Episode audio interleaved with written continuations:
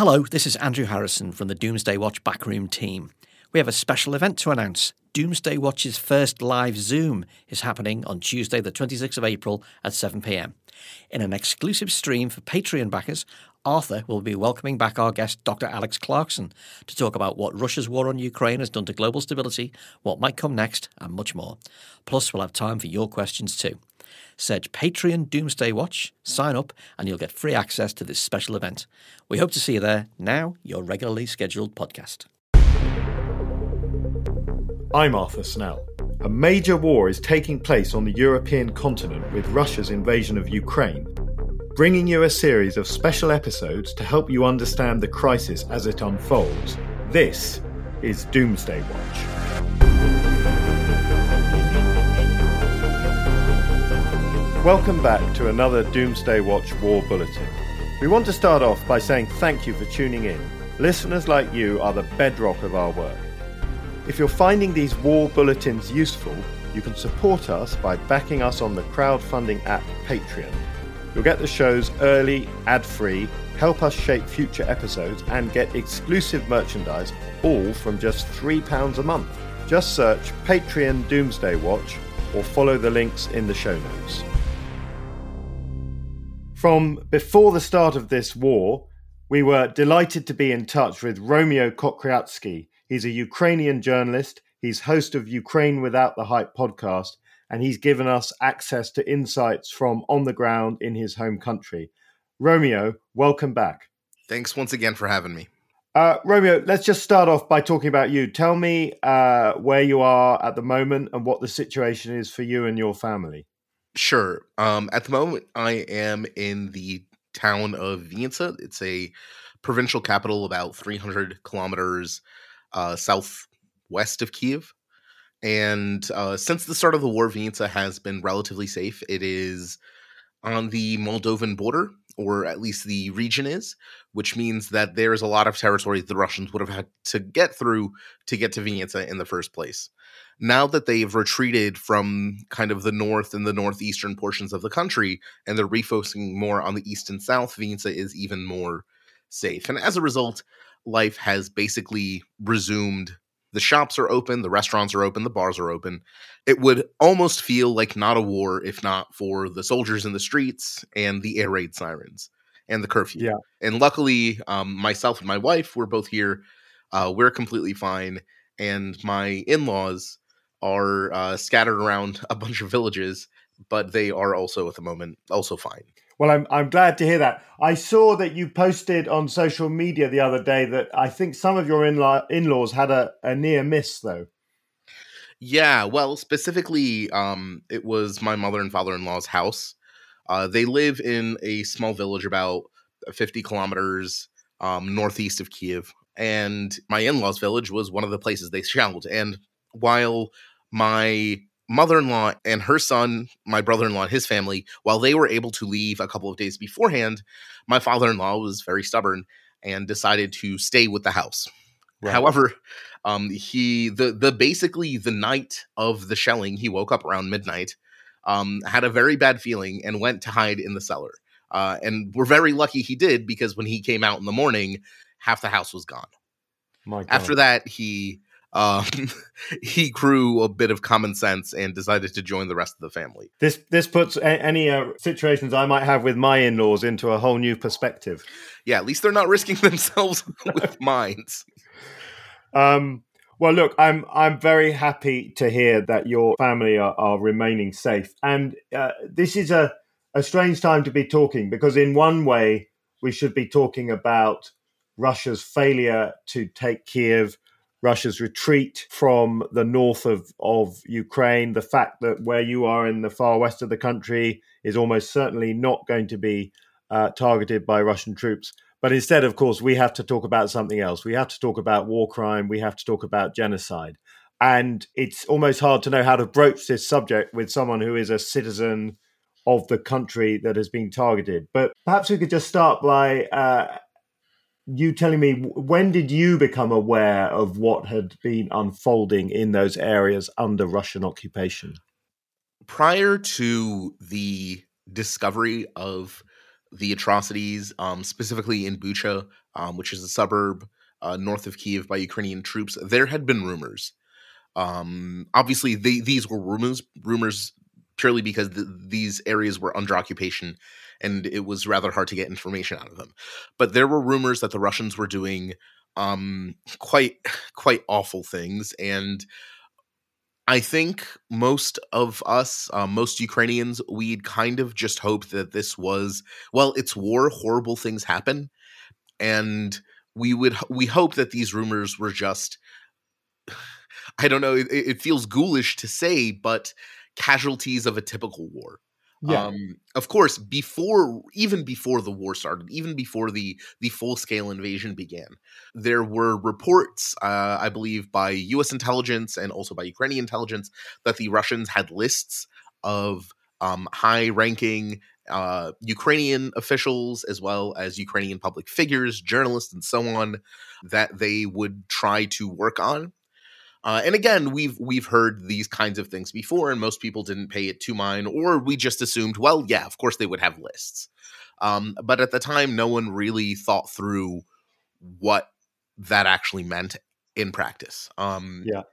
Once the uh, liberation of Bucha began and the Ukrainian military went in, suddenly all of that was thrown into really stark relief. The rumors, the very worst rumors, and even worse than that, were true.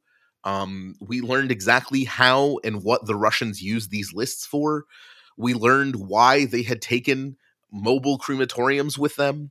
To be honest, I'm still in shock. I'm not really sure what can prepare you for taking such a psychic trauma. And and I'm speaking as a person who doesn't have friends or relatives in these areas.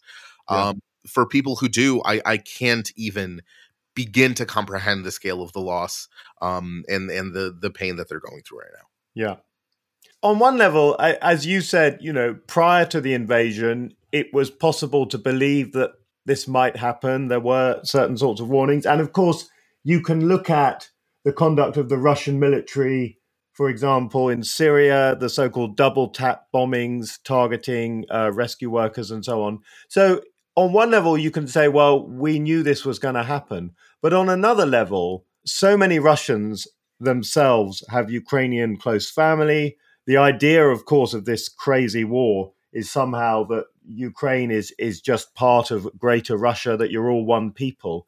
Uh, you know, this isn't about anymore about one or two bad apples or about uh, a crazy president doing something. This seems to be across the board the activities of the regular Russian military. How do how do you try to rationalize or understand that? Unfortunately, that aspect is quite simple to do.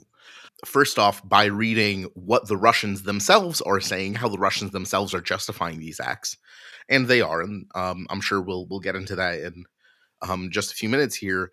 And another thing is to, of course, draw historical comparisons. This is, to my deepest regret, far from the first genocide um, and ethnic cleansing that this world has endured it's not even the first in Ukraine. We have a very deep historical memory of what we call the Holocaust by bullets. Um, yeah. Babyn Yar, which is the site of one of the the largest massacres of Jews by the Nazi forces uh, during World War II, is a huge park. Everyone goes there. Everyone knows its story, and a lot of the the atrocities uh, that Nazi Germany carried out weren't carried out by like commando SS units or whatever. A lot of these were Wehrmacht units. I mean, just yep. regular infantry, regular army soldiers. So we we know exactly what they're thinking. They're thinking that they have a order to fill out and they don't really concern themselves with the consequences of that order. Oh, I'm sure um, there are some that may, in their heart of hearts, think this is wrong or not, but they still will carry out their orders um, so, unfortunately, understanding how they do the things they do and why they're doing the things they do is not so difficult. The hard part is figuring out how to stop them before they do it again. Yeah. And talking about Ukraine's history, I think it's worth for our listeners who are not going to know very much about this mentioning the Holodomor. I may have pronounced that badly, and that no, context as well. Yeah, it's not even so in terms of why the Russians are doing this, and and again, you can read their publications and they'll tell you exactly why. But for Ukrainians, this is far from the first time that we have been subject to Russian aggression to kill um, a good a good portion of us.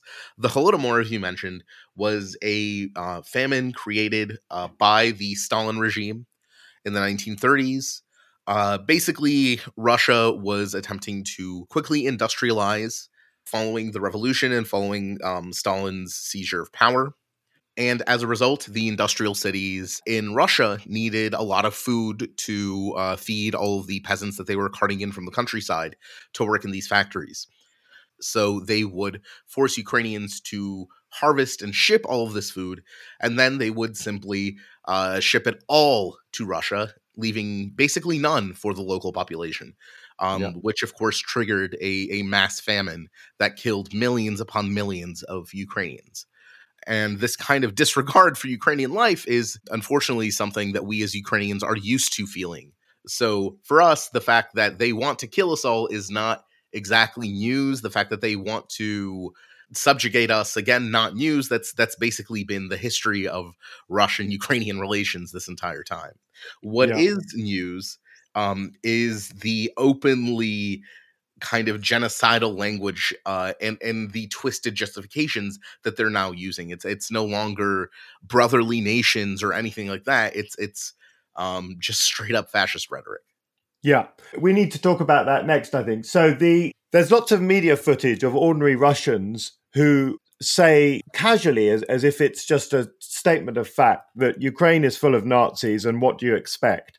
So, what's your view, Romeo? Are Russians um, disbelieving that these massacres are taking place, or do they believe they're happening and they believe that it is justified because of this um, sort of fake uh, accusation that Ukraine is a Nazi country?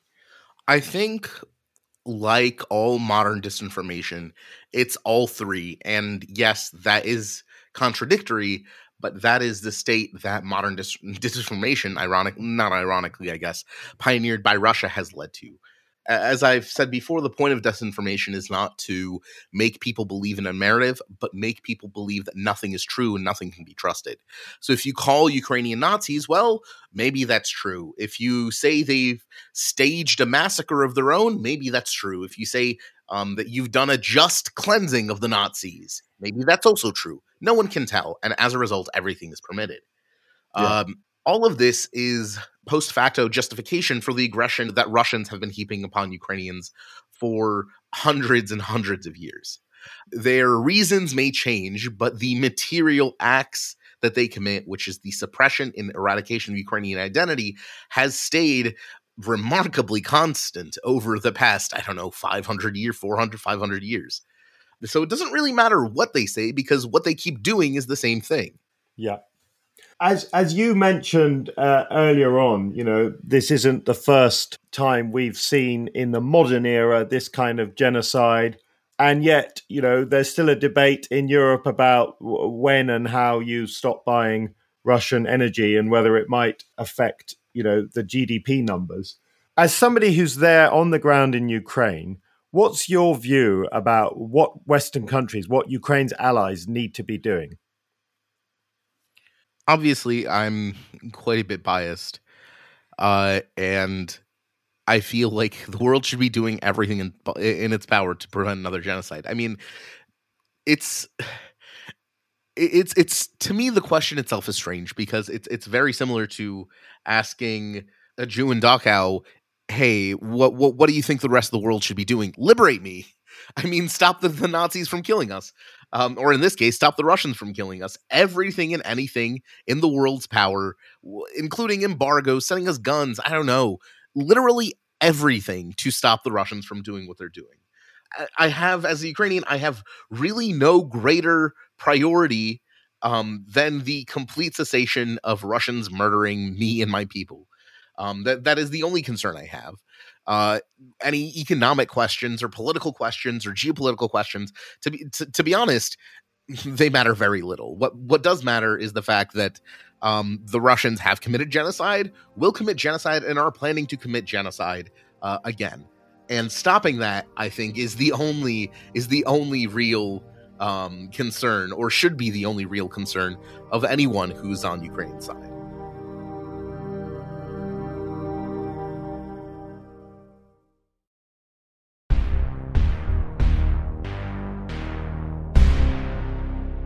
Romeo, one of the outcomes of this invasion has been, I think, at the moment, f- over 4 million Ukrainians forced to flee their country to be refugees, largely in other neighboring countries across Europe. Uh, here in the UK, this has become quite a controversial issue. The UK government has sort of outsourced the issue of hosting refugees to individuals, which sounds like a nice idea. People throwing open their homes to, to Ukrainians who need need a place to live. But in practical terms, almost no Ukrainians have succeeded in coming here and finding a home here in the UK. It's bureaucratic, it's slow moving. There seems to be a lot of uh, lot of barriers to it. So, uh, if you'll forgive a parochial question, what's your sense of how the UK is dealing with Ukrainian refugees? And, and then perhaps we could talk more widely about the refugee question. So, as you just said, um, the UK has, despite its significant military support, and I don't want to underplay how significant that military support has been to Ukraine, the kind of reputation of the United Kingdom has risen uh, quite a bit in the Ukrainian estimation, um, simply due to the military support that that Britain has provided us. Yeah. However, that support has not extended to uh, taking in Ukrainian evacuees whatsoever. A couple of, of personal anecdotes here. So, one of my good friends, Maria Romanenko, is currently in the UK, and her partner is a British national. And they fled to the UK, I, th- I want to say, in the first weeks of the war. Right. And the process of getting her a visa to enter the country was, as her partner described, basically a nightmare. Yeah. Uh, and the only reason that he was able to was he had um, connections within the Home Office and within the press to effectively shame the British government into giving her a uh, a visa to enter the country. Wow! And this was a journalist who had studied in the UK. No. Um, who had previously had a tourist visa to the UK, yeah. um, whose partner is a British national, and he had to twist arms at basically the highest level of government to get her a visa. Yeah. Um, another story, one of my other colleagues, an, another editor at the New Voice, Ewan McDonald, um, his partner is Ukrainian. He had the exact same problem getting his wife and child from Ukraine into the UK. They were stuck in Poland for about two weeks before he just started going to the press and um, pressing this question more or less constantly yeah. in order to again basically shame the government into uh, into taking um, these people in. And these are people with UK connections. Yeah. So you can imagine what's happening to people who have no connections whatsoever. I've seen yeah. um, at least three stories of Ukrainians that have given up waiting to get a visa. Um, I saw a story of a small boy who has family in the UK be rejected as a refugee. Yeah. And these stories are repeating over and over and over. And I cannot put it down to anything other than um, the UK's policy towards refugees as a whole. We've seen the Home Office under Priti Patel how it has treated refugees from all sorts of countries, not just Ukraine. Um, we saw how the Tory government treated the Windrush scandal. So it's not surprising. It is, of course, incredibly disappointing um, that this this rich, developed country, which seems to want to help us in so many ways, is draws the line at taking in the most vulnerable members of our society, evacuees who are leaving their home. And to be honest, um, really discredits a lot of the other support that they've been providing. And then meanwhile, you you find yourself, for example, uh, close to the border with Moldova, which, if I'm not mistaken, I think is actually the poorest country in Europe, and they've taken hundreds of thousands as refugees, and and of course Poland has taken millions. What's your sense of the wider picture in terms of how European countries are are dealing with refugees from from Ukraine? Quite frankly, right now we don't know. Uh, Europe and Europeans, I don't want to say Europe. I want to say specifically Europeans by and large, they have shown incredible compassion and empathy for Ukrainians. Uh, and the same thing with the British public. Everyone I've spoken to is incredibly supportive and is ready to help however they can at the drop of the hat. Their governments, however, is are a different matter.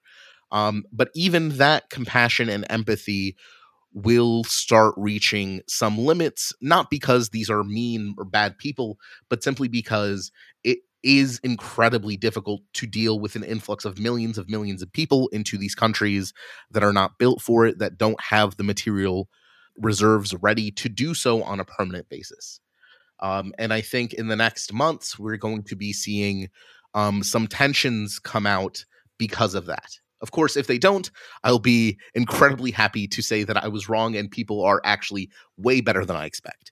Um, but unfortunately, in the real world, I, I'm afraid that these tensions will sooner or later start start coming out. Right. So, returning to the conflict, the war is not over, and Russia may have been defeated around Kiev, but of course, that gives them the opportunity to focus their attentions in the south and east of the country. Mariupol remains under siege. What's your sense now, trying to sort of think more about the kind of military situation of where this conflict is going. There's been talk about whether it gives Russia an advantage. They can focus their activity in one area, but presumably there's some advantage to the Ukrainian military as well to be able to focus its defense in that area. One of the issues that we are running into now, uh, as the war is shifting from kind of a uh, defensive phase where we were trying to prevent them from taking uh, major cities, from taking the capital to points where we now need to liberate areas in the east and south that have been occupied, and of course, get ready to um, counter push the uh, planned Russian offensive in the Donbass. Um, what this means is that the kind of weapons that we've been using so far are not entirely suited for offensive duties because obviously pushing forward with infantry when your enemy has tanks is a rather risky procedure, uh, yeah. which is why you see the Ukrainian government now calling for uh, greater uh, supplies of heavy armor, including like tanks, armored fighting vehicles, and so on. Yeah. And if Ukraine is not able to kind of make use of the momentum that we've gained by routing the Russians in the in the north, uh, then there is a good chance the Russians will be able to uh, settle and dig in and draw out this war for God knows how long. Um, Russian money is still running low. They can't repair a lot of their things. But as we've seen for the past eight years uh, in the Donbass, they can very easily hold positions and just do sporadic shelling for a very long time um, to effectively prevent any sort of infantry uh, push for liberation. So, what we're looking at at the moment is how do I put this?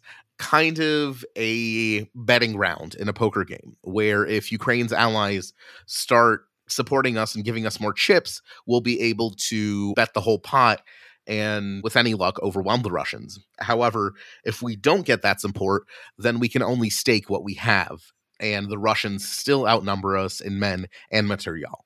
And given the revelations of the war crimes and the sobering thought that there will be more of these to come, it feels all the more the case that Ukraine can't afford to to settle. U- Ukraine has to remove the Russian military from its territory. What's your view on that? Because it ultimately, you know, there is a peace track ongoing, and sometimes uh, countries have to swallow very bitter pills if they want to end a war. How do you feel about that difficult question?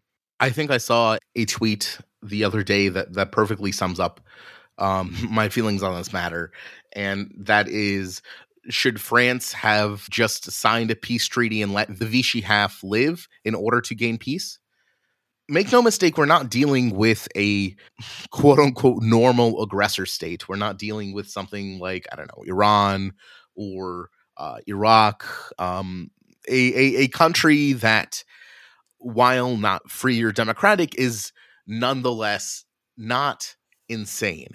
Um, I think fascism is the ultimate expression of insanity in the form of a nation state. And the Russian state is fascist. It is not markedly different from Nazi Germany at all. That is not an exaggeration. That is what is observable based on Russia's rhetoric, actions, um, and policies. As a result, there is no peace possible with a fascist state that will not later embolden that fascist state. If Ukraine does not defeat Russia militarily, we will not have peace. We will have a period of rearmament before Russia launches another attack, this time not just on Ukraine, but on all of Europe. That is, of course, the ultimate goal of all fascist states. They want to expand ad infinitum until they have dominion over the world. And that is exactly what Russia is aiming to do, not now, but down the road. Russia has to be stopped militarily now. Their military needs to be reduced to nothing, and the Putinist regime needs to be overthrown or removed from power because otherwise we will be facing a world war. If Russia is not halted now, then this will this conflict will grow and metastasize um, as conflicts so often do.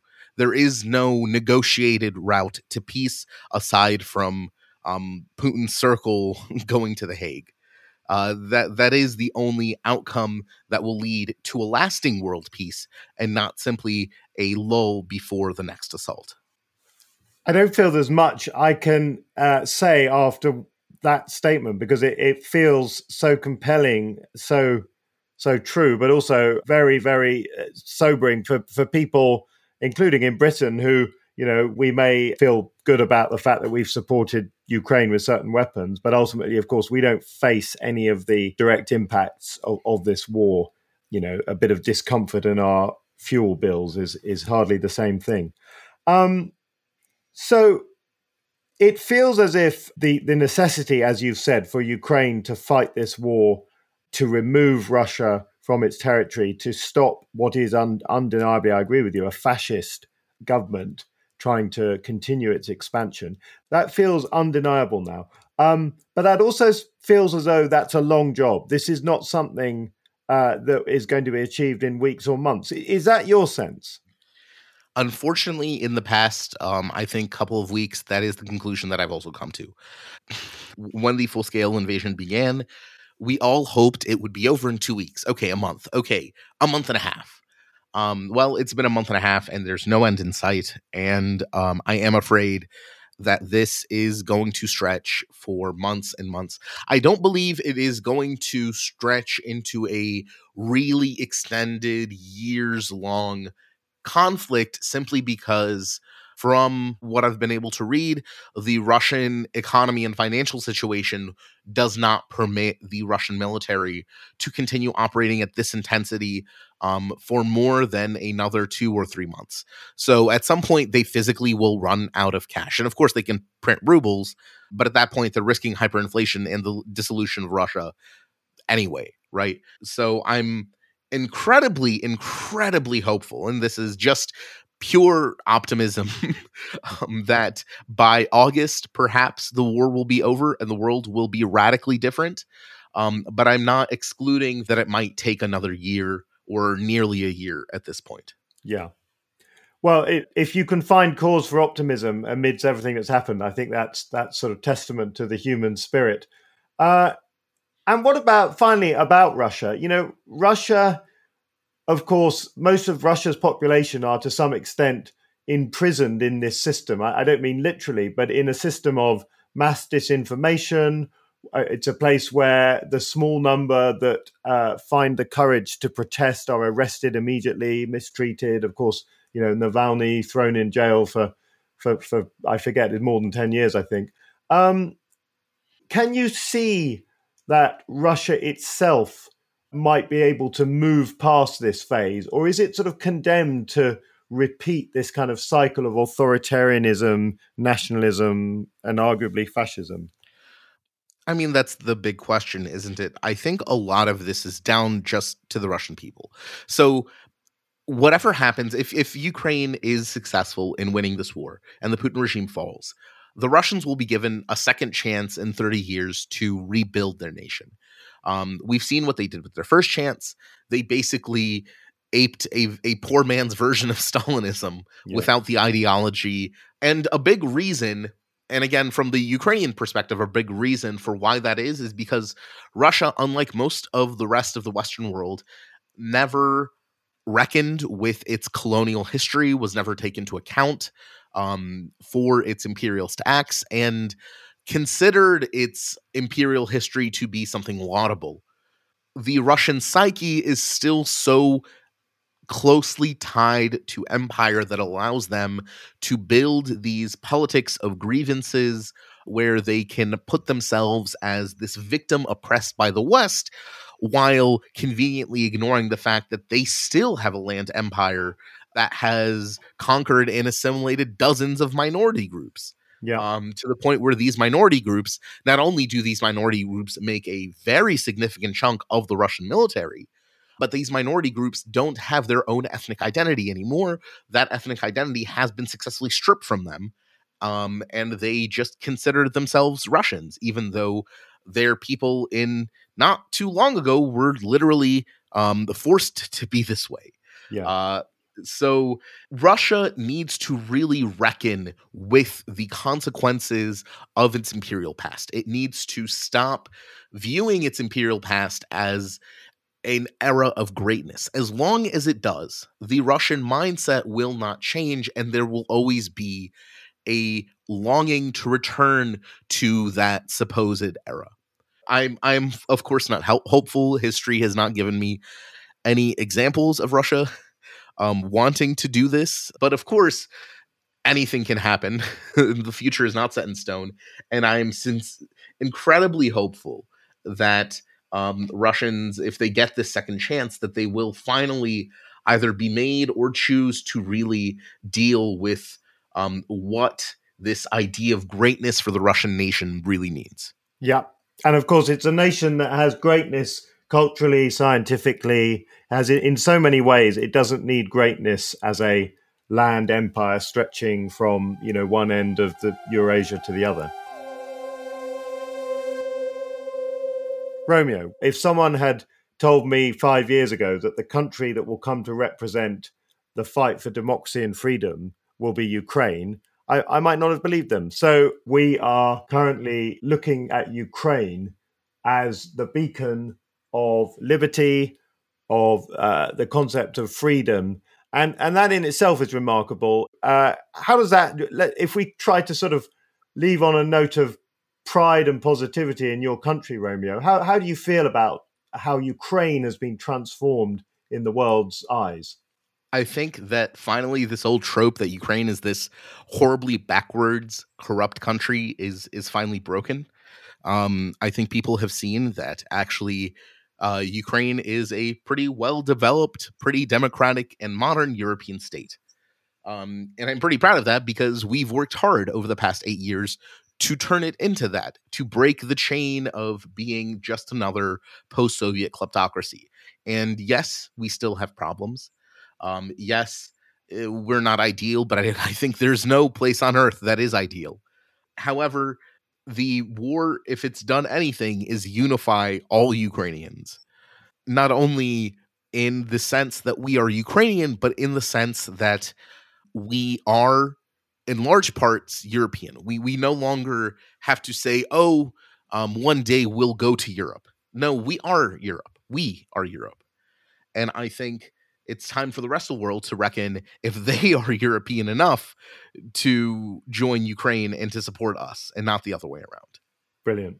Thank you, Romeo, so much for joining us again on Doomsday Watch. Uh, please stay safe and please come back soon.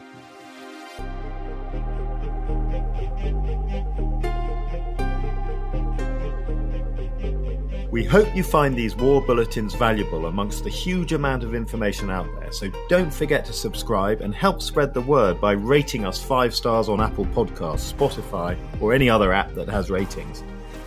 And if you really like the show, you can support us on the crowdfunding app Patreon. You'll get the shows early, ad free, and help shape future episodes, all from as little as £3 per month.